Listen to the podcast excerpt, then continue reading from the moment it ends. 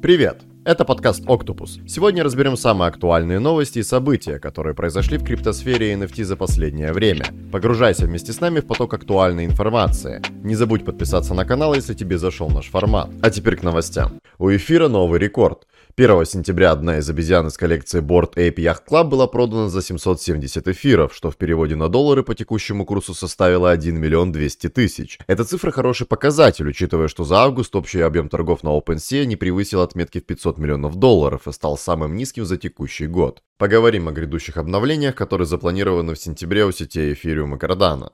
Переход Ethereum с Proof of Work на Proof of Stake – на первую половину у сети Ethereum запланировано масштабное обновление под названием The Merge, которое подразумевает под собой смену алгоритма консенсуса с Proof of Work на Proof of Stake. Основная цель перехода – сделать блокчейн-платформу более децентрализованной и безопасной. Активация The Merge намечена на 15 сентября. После перехода эфириума на Proof of Stake валидаторы придут на смену майнерам в сети. Они возьмут на себя подтверждение новых транзакций с помощью стейков, за что будут получать вознаграждение в монетах эфириум.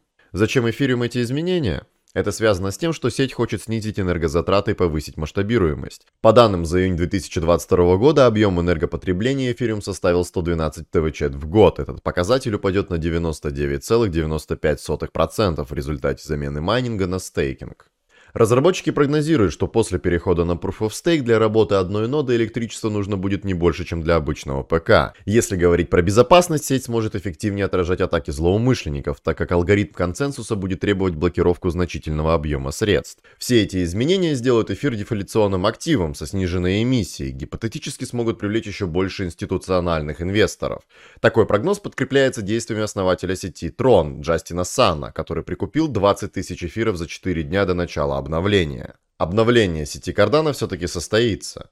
Так долго откладываемое обновление Вейсел сети Cardano пройдет 22 сентября. Обновление хардфорка Вейсел – это направление на повышение эффективности и масштабируемости сети при сохранении низких транзакционных издержек. На фоне новостей об окончательной дате обновления и размещения на брокерской бирже Robinhood цена токена Cardano ADA выросла за последнюю неделю на 14%. А теперь немного плохих новостей. Куда же без них? Мошенники не дремлют. Как видно из отчета охраны компании MNFI, за прошлый год из-за целой череды кибератак и мошеннических схем у владельцев обезьян коллекции Board Ape Yacht Club было украдено 143 айтема на общую сумму 13,5 миллионов долларов. Coinbase из-за технической ошибки потеряла миллионы долларов.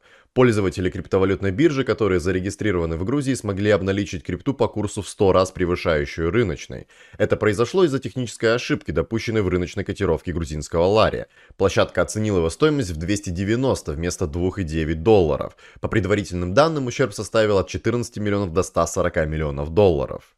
Неудачная акция децентрализованной биржи DYDX. 1 сентября на DYDX стартовала акция «Получи 25 долларов за депозит в 500 USDC».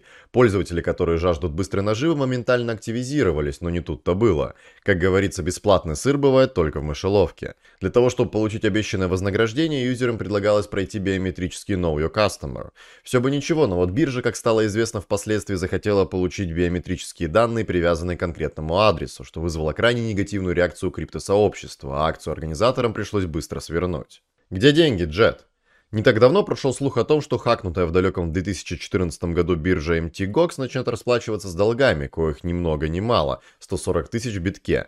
Никто не воспринял это всерьез, так как даже не начался сбор актуальных адресов для перевода средств у должников. Однако 4 сентября была совершена транзакция на 5000 биткоинов, которые были связаны с биржей.